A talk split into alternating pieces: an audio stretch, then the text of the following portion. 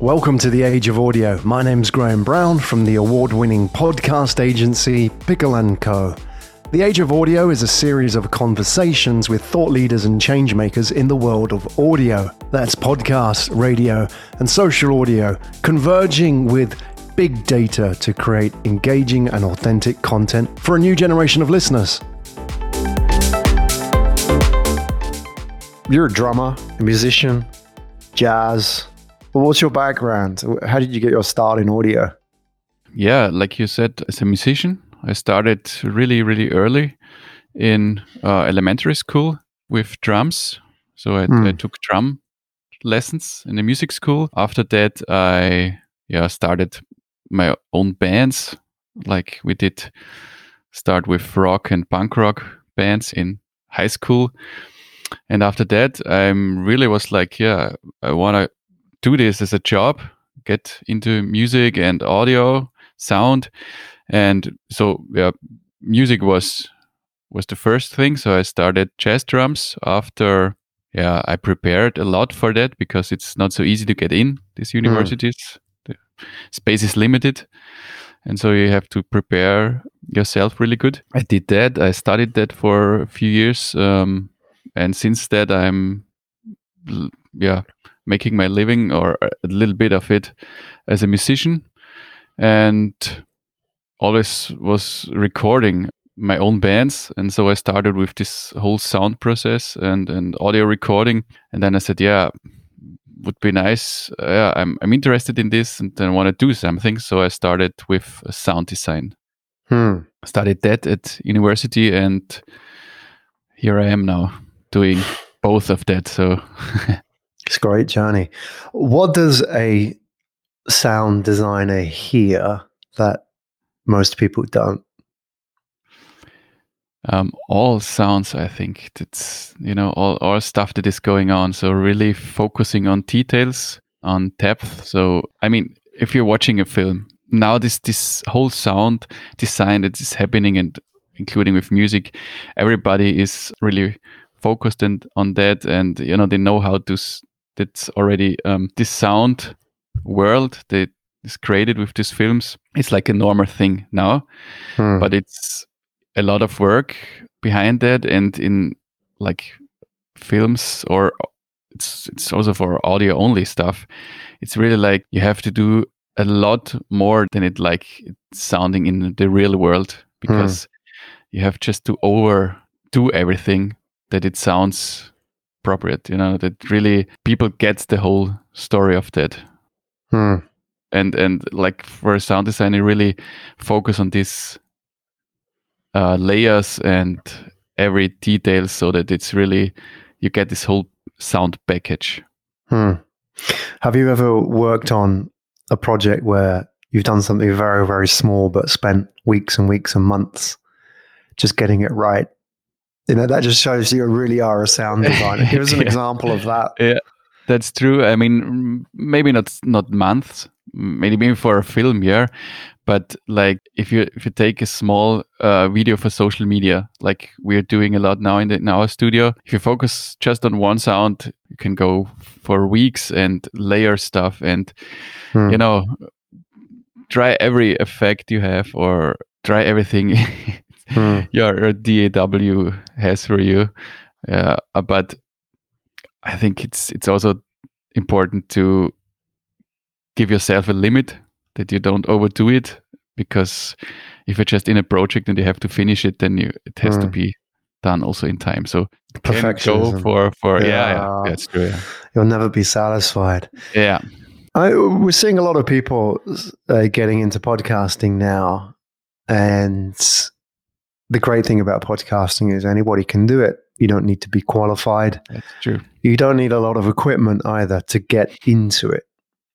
You can obviously get started very cheap. You know, doing cheap and obviously doing good aren't necessarily the same things. But we're seeing a lot of podcasts. We listen to podcasts where the audio is pretty poor. That seems to be the case. I don't think a lot of people really know what good audio sounds like. And this is the issue, isn't it? It's like 1998 websites. Like Yeah. people don't know what websites can be until you show it to them, and it's the same with audio, isn't it? Like if you think a lot of podcasts are done, you know, maybe they're using a phone, maybe they're using earbuds, Yeah. uh, maybe laptop speakers. When you see that setup, given him given limited budgets, if somebody was doing it themselves, what are the easy wins to get that sound up to a minimum level without sort of hiring a sound designer? What would you do? Yeah. What are the quick fixes? quick fixes are um, like if you're thinking of microphone, there are a lot of or coming more and more uh, USB microphones Hmm. that are working really good. So I think that's a good start. Just not using your, your laptop uh, microphone or or Mm. earbuds. So I think this is really easy setup. You just plug in and and yeah, it's working. Then you use headphones. Then it's good for the Mm. start. And then you have a room that is not too bad and not not too much reverb. I think that's a good, really good start. Hmm. But yeah, like I said, it's it's it, it can go really beyond that if you Hmm. just thinking of like you, you said these old websites but since when um, radio is at this quality level we have it now and i think you can also learn a lot from radio because Hmm. of, of quality Hmm. i mean they have studios and everything but you know this is this like this broadcast voice you know this is really Hmm. i'm always going for that Hmm. Why is that important? I mean, you understand every word. You have your your your, your uh, speaker listening to really close to you. Hmm. Um, and, um, not not too much reverb or um, like no reverb, so your your ears um, don't get um, tired that easy when you're listening a lot. So I think this is this is really important for me. Hmm. Hmm. Yeah, you, you look at the production of radio and how, for example, let, us take uh, Howard Stern as a host and listen to his voice as a radio host. That's run Yeah. through multiple processes. I mean, he's got a Yeah. great radio voice, which has actually changed over the years. Yeah. That's trained. And course. now it's processed. Th- there's a reason for that, isn't there? That is it's deep. It's got feeling. Yeah. You know, and like you say, I, I like the idea about your ears being tired because listening is a very active process, isn't it? You Yes. have to listen. And, you know, you think about reverb, that exists everywhere in real life. The reason we don't hear it, quote, hear it, is because we filter it. Our brain's actively reducing it. But when you put it on a recording, it doesn't know how to filter it Right. as well. So it, it has to like work harder to process this information effectively, and so it's it's not as engaging. It it takes work and it feels distant and cold as opposed to like really close to your ear, right? Yeah. Totally. That's it. I think that's that's really it because you don't get other stuff going around, and you can Mm. really focus on the on the voice. And like you said, it's, I mean, like uh, when you really have this professional voice when you're talking like that, it's it's trained, and it's that's also, yeah, a really big part I think of, Mm. of speaking.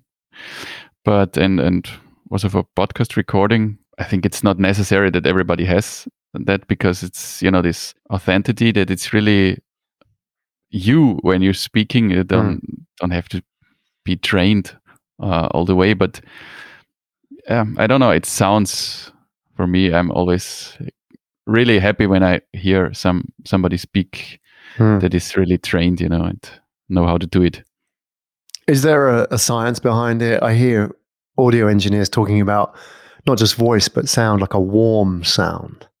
Wh- What exactly do they mean when they say a warm sound? Yeah, I mean, it's a good question. It's, if, if you have a deeper voice, then it's even better. If you're going closer to the microphone, Hmm. then you have like this this deeper sound. If you're yeah, I don't know what's what's the secret really behind it, but mm, interesting. I'd like somebody to define it scientifically. What is a warm sound? Because you hear that in, in, music, don't you? People talking yeah, about a true. warm sound. Yeah, like it, it must scientifically have certain wavelengths or. Totally true. Yeah, and I think it's not not something that you can just do with after recording with equalizer yeah. or so. You have to really like if you think of an old um, guitar amp or so, hmm. this vintage sound you you cannot do it um, exactly just hmm. by EQing or any stuff. So you need really the the instrument to record with that. So like it's the same with voice. If the recording result when you first start to record, so in podcasting it's the voice. Hmm. If that is good, then it's you know a really good start. So Hmm. We don't have to probably process that much, EQ that much. Just do a little bit, and it's it's fine. Hmm.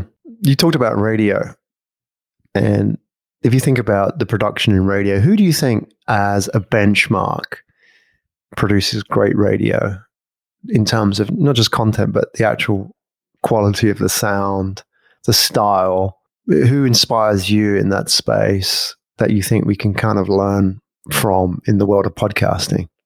Yeah, I mean, I think every country um, probably has their radio stations. They're um, in business a long time and really doing great stuff.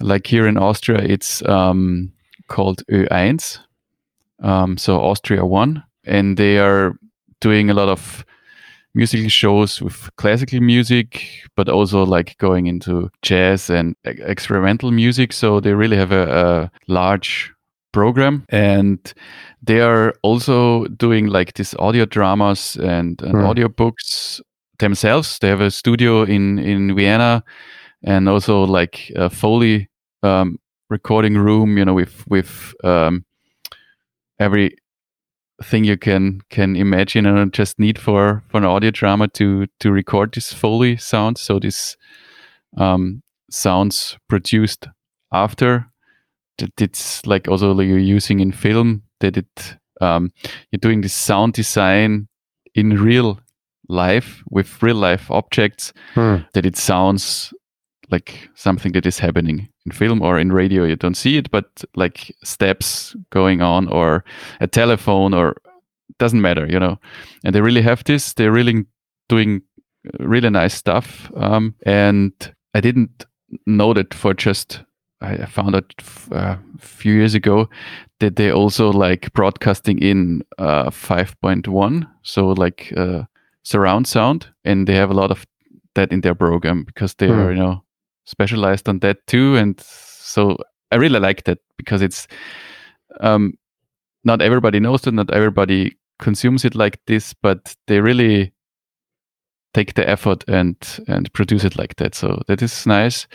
And I don't know. I like also this this a lot of BBC stuff. Hmm. They're really doing.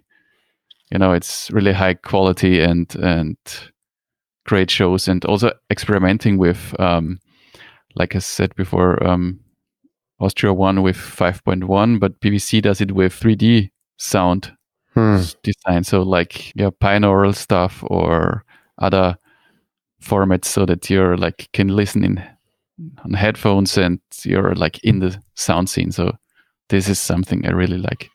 yeah, real audio geek stuff. Right? Yeah, yeah, yeah, really. Love it. well, I was listening to some of that BBC stuff recently and you can go to BBC Sound, for example. It has some great docu series. Yes, and uh, they were doing. There was one like it was about forty minutes on Chernobyl in Russia. You know, the nuclear reactor. Yeah, document documentary about that it was really interesting. You know, it was done as uh, NPR style. You know, you would take like twenty or more audio sources and you would mix them up and you would have interviews, voiceovers. It was interesting that, you know, they were inside the reactor or, you know, in a similar kind of scene. But when I listen to that, I'm wondering you know, they're talking to people. Are they recreating those sounds? Because there's like a sound of a siren and footsteps. And I wonder that would be too hard to capture live. What do you think? Do you think people actually recreate those sounds like later on? How does that actually work? Because I'm thinking, I mean, not that it's a problem. It's just curious, like how much work goes into it. You don't even Yeah. notice, right? Yeah, that's that's totally true. I think like in in audio dramas, it's mostly um, produced afterwards. So like if I'm switching back to film again, because somebody can imagine probably that I can record the scene. Um, I mean, you know, catch it on camera and also record audio on that. But most of the time, it's not that big sound. You know, like you said, if it's if you're recording outside, it's wind or doesn't matter what, you don't get these footsteps really that um, good on your on your microphones. So you have to recreate it. And I think with audio drama it's the same. So and Hmm. a lot of stuff is is doing uh, you know they're doing that afterwards. So Hmm. really creating this whole sound scene with every sound you need and is it footsteps or a siren that it's you know far far away or even close to you it doesn't matter Hmm. so yeah i think it's a lot of effort going into that and It's believability, though, right? You know, that's Yeah, the right. point. yeah a, a good point is that good sound you don't hear good sound design you know it's Yeah. like if you just listen to that like you told this this story um then it's just you're in the scene you don't think Mm. ah here's that sound here's that or so you just get the whole package so you're just not focusing on the real sound design but just the Mm. sound scene so i think that it's it's the yeah that, that's uh, real good sound design if you Mm. don't recognize it But if it wasn't there, you would recognize it, right? If it was silent, yeah yeah that would feel strange, right? In fact, yeah more important than video because you can listen to audio without video, right? Music, That's right? totally but true. you can't listen to video without audio. That's like surveillance cameras, right? Yeah. Just looks really weird. And I think it's also like that if you're like watching something with video and the quality is bad, it's you know, you, you just accept it more than if Hmm. audio is really bad because I know there's there's this saying or that sound is the first thing that's that you uh, recognize when you're when you're um When you're born, right? If you you're born, right? Yeah, Yeah. I think like yeah. Absolutely. So Well, you think about it like you and I learned a language before we could read. Yeah. Right? Through sound. You know, i- you think about how important it is to human emotion and relationships as well. We say, I, I don't know what it is in German. Um, I wonder if it's similar, but in English, we say, you know, like for example, you say to your wife or your partner, you're not listening to me. It- It's kind of a strong statement. We don't say you're not Yeah. looking at me. It means like you're not being heard. It's, you're not being valued. You feel hurt because somebody. What, what do you say in German? Is it a similar translation? Yeah, it's a similar translation. It's like uh, it's like really translated, like Ah. you said it, and so you're just listening. You're not- listening to me. That's it's exactly the same saying. It's So. the complaint, isn't it? Like you're being Yeah, yeah, a poor, right, yeah. poor husband.